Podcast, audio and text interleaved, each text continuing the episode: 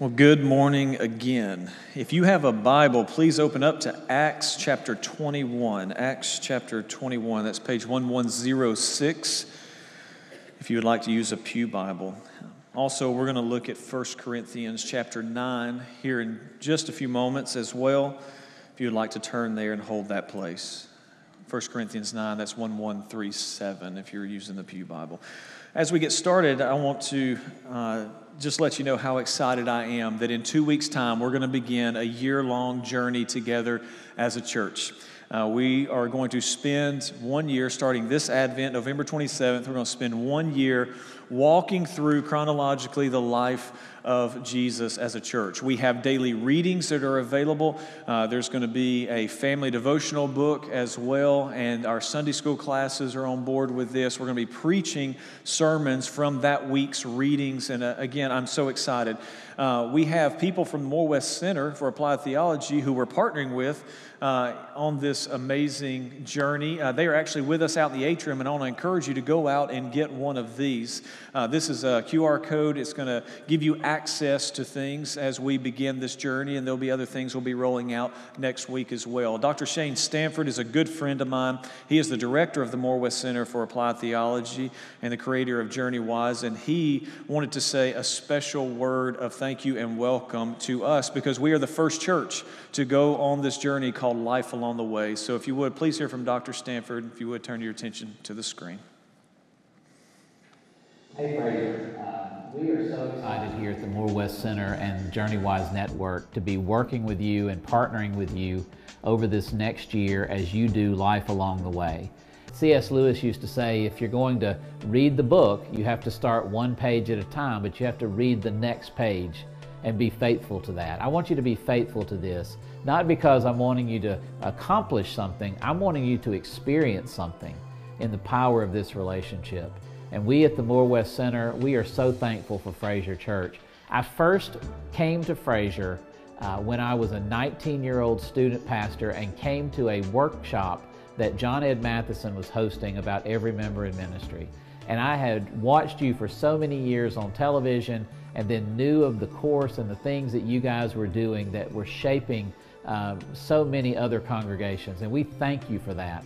So it is a joy for us to be doing life along the way with you. Be salt and light. You matter. So thankful for Dr. Stanford and all his work. This is going to be an incredible journey over this next year. Uh, also, as we get started, uh, many of you don't know this. My, one of my best friends in the whole world is retired Staff Sergeant, U.S. Army, Jason Green. He did three tours in Iraq, and on his third tour, he was hit by an IED.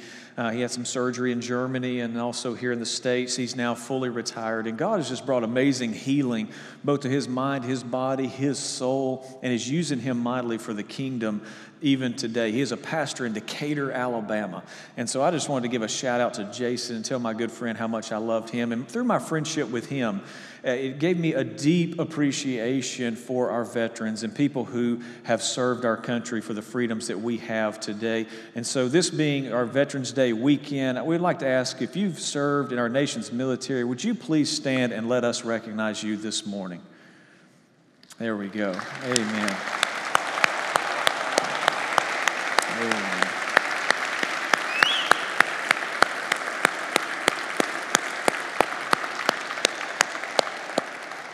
Thank you so, so much. Father, we thank you for this morning. Lord, we thank you because you are with us.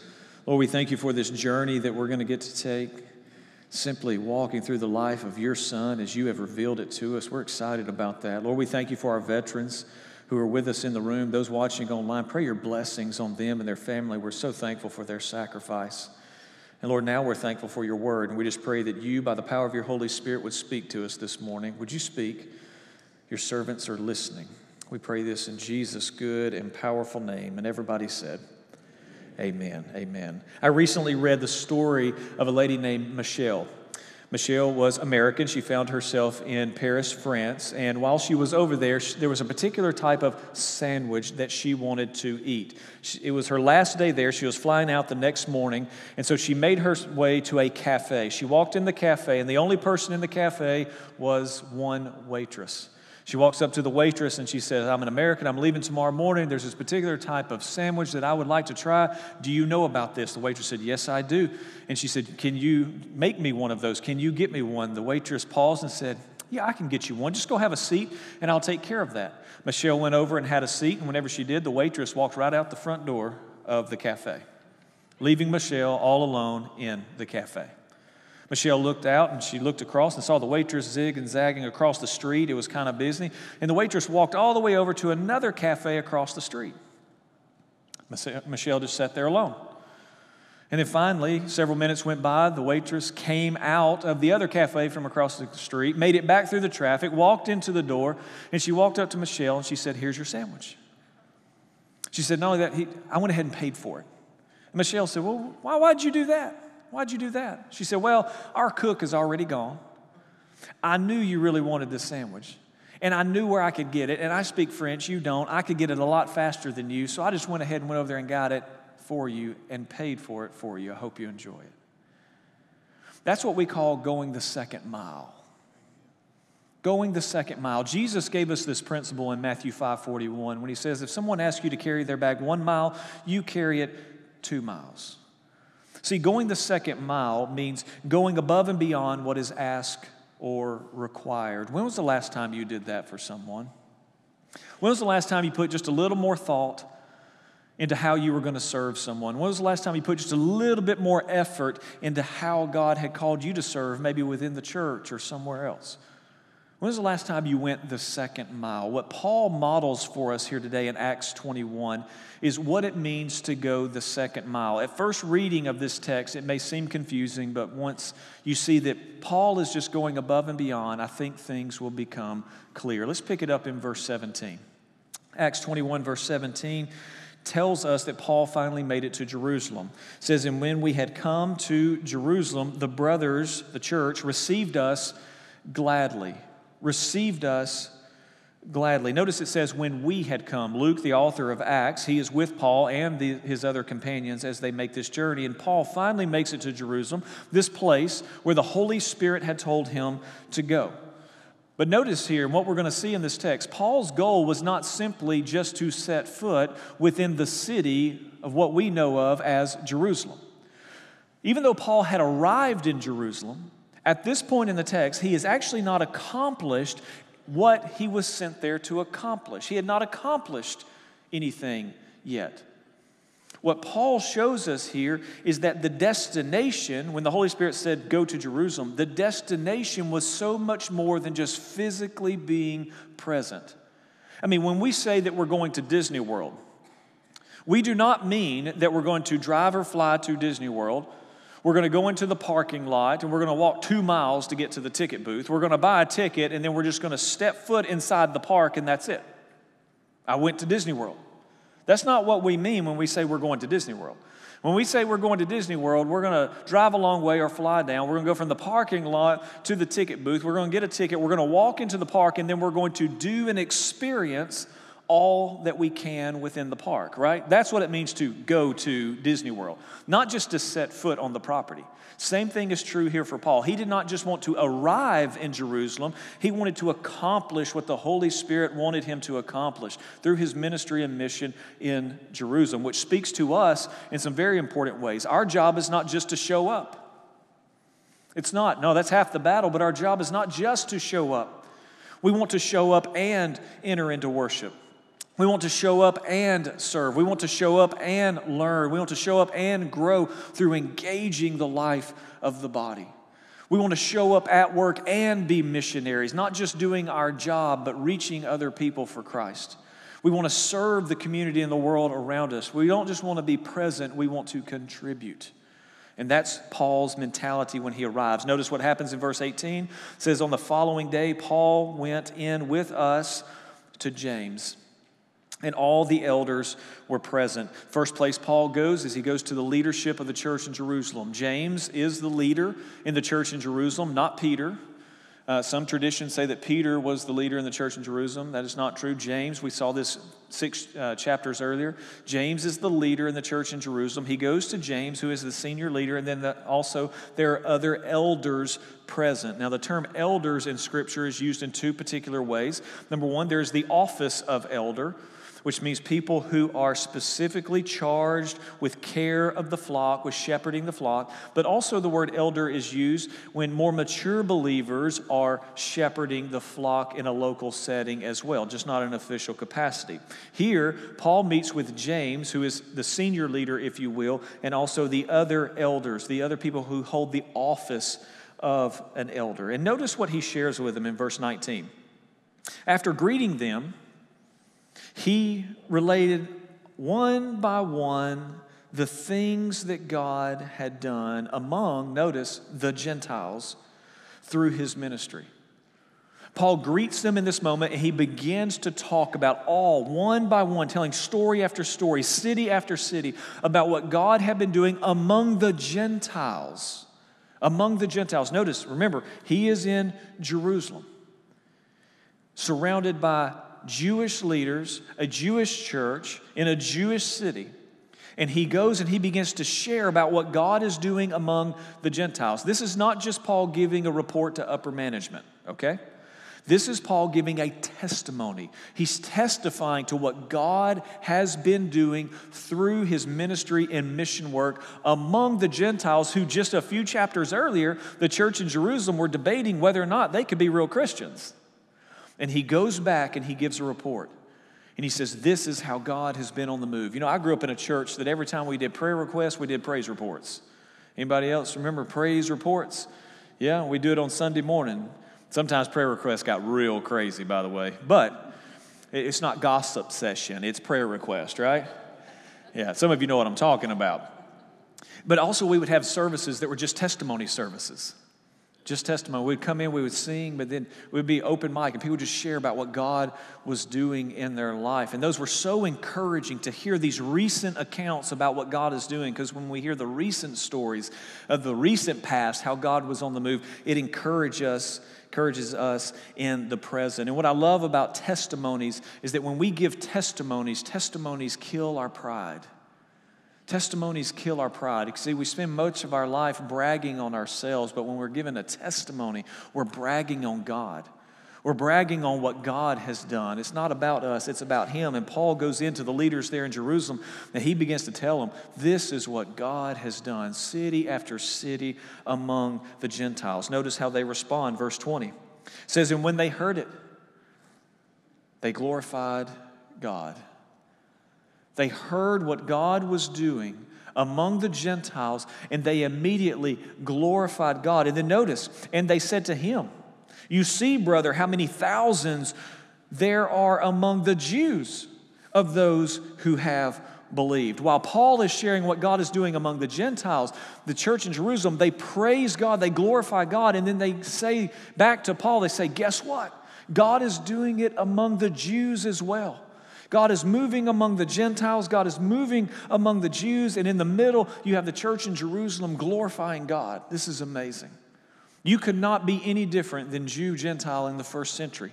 They ate different foods, they talked different, they dressed different. Everything was different about them. And yet, in the middle here, you have this church thanking God for how he's moving among the Gentiles and how he is moving among the Jews at the same time.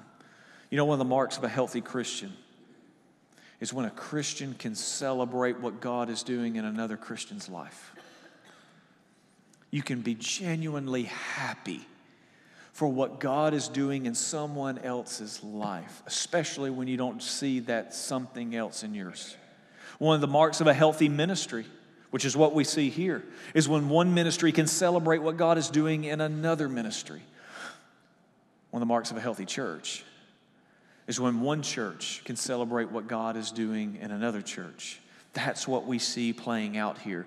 These two ministries, one to the Jews, one to the Gentiles, coming together, sharing their God stories in Jerusalem, and both are celebrating and cheering on the other one because you know there's no competition in the kingdom. There's no competition in the kingdom. When God looks at us, He doesn't see Methodists and Baptists and Presbyterians and Anglicans and Episcopalians and Pentecost. He doesn't see any of that. We created that. There's no competition, there's just the kingdom. And we are a part of thanking God for what He's doing across His kingdom. Now, there's a problem here, though. While they're rejoicing in this moment about what God is doing among the Gentiles and among the Jews, James tells Paul that there are some who are very zealous about the law. Very zealous about the law in verse 21, and they have been told about you, Paul, that you teach all the Jews. Notice the exaggeration.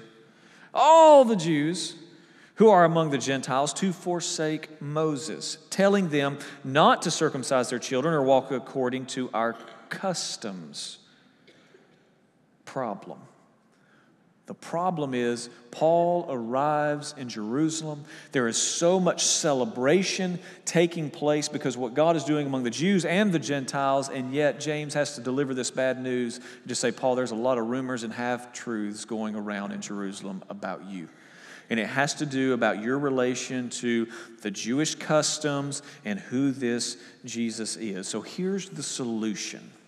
Notice verse 22. What then is to be done? They will certainly hear that you have come, James says. Paul says, James says to Paul, they're going to know you're in the city. Do therefore what we tell you. Follow our advice. We have four men who are under a vow Take these men and purify yourself along with them and pay their expense so that they might shave their heads. Now, at this point, you're probably wondering, what is going on? Watch this. Thus, all will know that there is nothing in what they have been told about you, but that you yourself also live in observance of the law. But as for the Gentiles who have believed, we have sent a letter with our judgment that they should abstain from what has been sacrificed to idols, from blood, and what has been strangled, and from sexual immorality. We saw that in 15, Acts 15. Then Paul took them in the next day, and he purified himself along with them and went into the temple, giving notice when the days of purification will be fulfilled, and the offering presented for each one of them. We read that and we go, What just happened? I thought Paul was out of this law stuff. And now all of a sudden it looks like James wants him to observe the law. What, what is taking place here? We have to remember there are three categories or kinds or types of laws in the Old Testament there's the moral law, there's the regulatory laws, the civil laws, and there's the ritual laws. The moral laws, think Ten Commandments, these are the way in which we are to live as moral human beings on the planet. By the way, morals don't change. Morals don't change.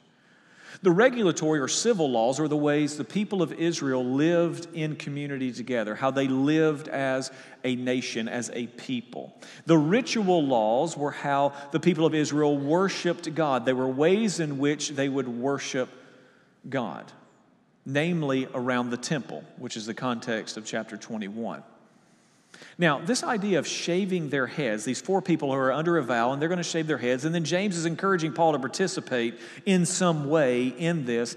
The shaving of their heads has to do with a Nazarite vow, a Nazarite vow. Numbers chapter 6, there's a few verses there that explain what a Nazarite vow is. It, it is a vow that someone has to volunteer to make. And in a Nazarite vow, people would shave their heads, they would abstain from grapes or wine or things like that. Offerings were presented in the temple, and then you had to pay for those offerings. The Nazarite vow would fall under the ritual law law that pertained to worship. It is, an, it is a voluntary act of worship that someone could engage in to set themselves apart and consecrate themselves for a short period of time. And James is encouraging Paul to participate in this. How so? Why so? Isn't the law in Christ, isn't all that completely separate? Well, you got to remember, Paul lived under the moral law, as do we. Again, morals do not change. Any moral law you see in the Old Testament still applies to us today. Again, think of the Ten Commandments. Paul also lived within the regulatory civil laws because he was a citizen of uh, Israel, right? But the ritual laws, this is where it starts getting sticky for us. We think, well, isn't, isn't Jesus not law? Paul could actually engage in the ritual laws, ritual worship, not as a way to have his sins forgiven in any way, no, but as a memorial of remembrance that his sins were forgiven. Paul could participate in acts of worship within the temple as a way to tell the people to point back to what Jesus had done a few decades earlier. Several years ago, I found myself in a village in the West Bank in the Middle East. I walked up this hill, hiked up this hill to the top of it, and there was this old Greek Orthodox church. I think from the fourth century, and it was just ruins at this point. But the archway of the door was still there, and in that archway of the door, there were two chains that hung down. And on those two chains at the end, there were two huge hooks. And whenever we walked up, I saw the archway and I saw the chains and the hooks, and I walked up to it, and then all of a sudden I realized there was dried blood everywhere. Whenever we went back down the hill, we were asking people what was going on. Why were there these chains? And it looked like somebody had sacrificed something or killed something right there, much like what we would do if you go deer hunting, if you do those things. There was blood on the ground, and there were chains there to hold up the animal. And as I was asking people about this, they said, you know, there's this group of people within the village, about 2,000 people who live in the village. Every year they would go, same time of year, and they would actually sacrifice a lamb, not for the forgiveness of their sins. They don't do this to get their sins forgiven. They actually roast the lamb, they share the lamb as a family, as a gathering. He said, but whenever they go, they always like to do it at the church because it reminds them and it's a way for them to teach their children that Jesus was the one who died in their place, and lambs actually don't have to be sacrificed anymore. Now, my mind, I was thinking, I'm sure there are a lot cleaner ways to prove that point, right? But for them, their ancestors did make sacrifices and would go up to the temple. What had carried on, part of their culture, was whenever they would have a barbecue, they would remind themselves and remind their children that Jesus died for us. They used it as a teaching tool. See, Paul could participate in the Passover with other Jews. The reason? Not to anticipate the Messiah, but to tell them that the Messiah had already come. Paul could participate in a Nazarite vow. The reason? To show people, to build a bridge, and to have an opportunity to share Christ with them. You see, you have to remember Paul's philosophy of ministry. Paul's philosophy of ministry is one that makes most of us nervous because we like to be so individualistic in our day. Paul's philosophy of ministry is 1 Corinthians 9, starting in verse 19.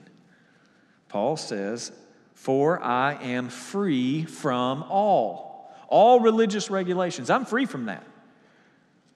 And though I'm free from all, I have made myself a servant to all, that I might win more of them. Paul says, I'm free from the law, but I make myself a servant to people that I might win more of them. To the Jew, I became as a Jew in order to win Jews. To those under the law, I became as one under the law, though not being myself under the law, that I might win those under the law. To those outside the law, I became as one outside the law, not being outside the law of God, but rather under the law of Christ, that I might win those outside the law. To the weak, I became weak, that I might win the weak. I have become all things to all people, that by all means I might save some. I do it all for the sake of the gospel that I might share with them in its blessing. That's why Paul could participate in this way on this day to help build a bridge to share the gospel with fellow Jews. You see, for Paul, second mile ministry was the only way to do ministry.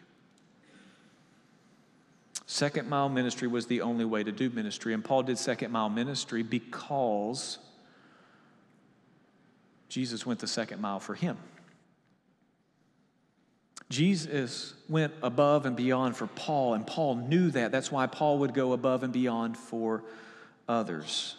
Paul did not see the ritual law as salvific. No, he saw it as a memorial of remembrance, a way to point back to Jesus and to point people to Jesus. He was not denying his faith.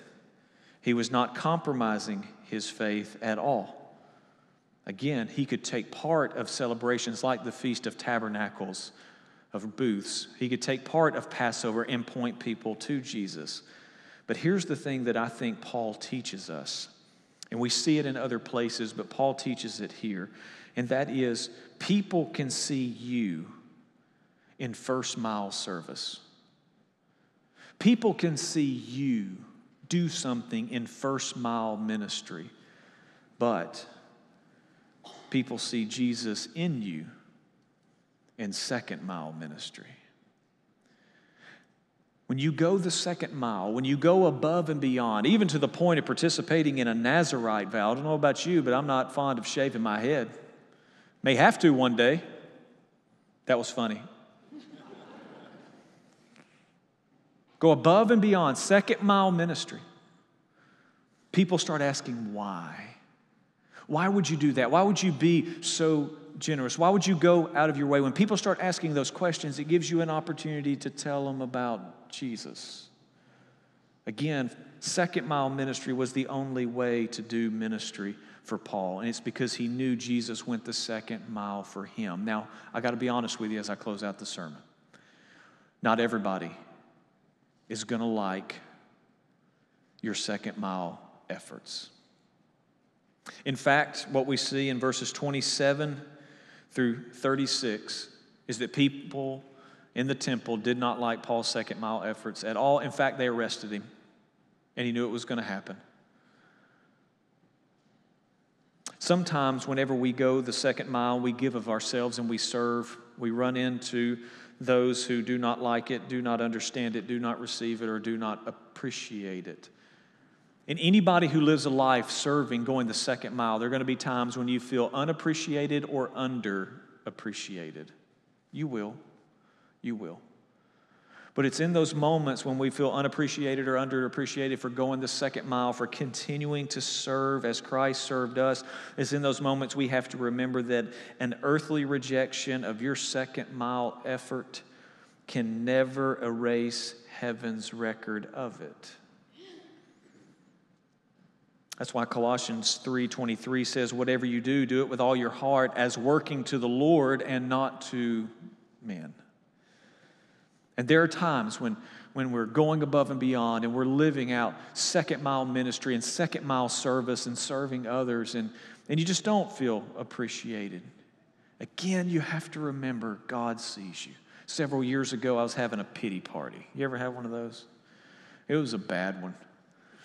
You know, I mean, several years ago, I was just walking, felt underappreciated, non seen.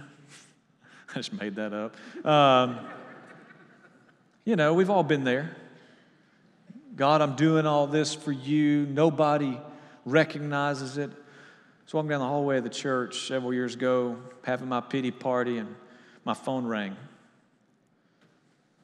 Looked down, it was a Memphis number. Didn't recognize it. I said, I know a lot of people in Memphis. We'll see who it is. Maybe a telemarketer, I don't know. If it is, I'll tell them about Jesus. Gets fun. Said hello. It was Pastor Keith. Pastor Keith pastors a very large African American church in Memphis, Tennessee, historic church, beautiful church, part of the civil rights movement, has a great history and legacy. It was Pastor Keith on the other end of the line. He's six six, deep voice. You know, I know who he is. He said, Chris, I said, yes. He goes, this is Pastor Keith. I said, well, good to talk to you. I hadn't talked to him in a couple of years. He said, hey, just want to call and tell you. God want me to tell you. He sees you. Keep up the good work. Click. that was one of those. Yeah, yeah, about. I just want to tell you this morning God sees you. He sees you. You've been going the second mile. You've been giving of yourself over and over again. You may feel unappreciated or underappreciated, but He sees you. He sees you. Keep up the good work. Don't lose heart. Don't grow weary. He sees you. He sees you. Amen? Amen. Father, thank you that you see us today. I thank you for these amazing people who are sitting in this room, those watching online and television, for all those who have they've been going the second mile. They've been giving sacrificially of themselves over and over again, serving other people. God, thank you that you see them. Pray your blessings on them. And I pray that in the midst of their service, even in those moments when they feel unappreciated or underappreciated, that, Lord, I pray not only would you see them, but would they see you. Lord, as we live our lives, may we speak the blessings that you have given us over everyone we meet. Lord, we love you. We really do. And we thank you for loving us. We pray this in Jesus' good and powerful name. And everybody said,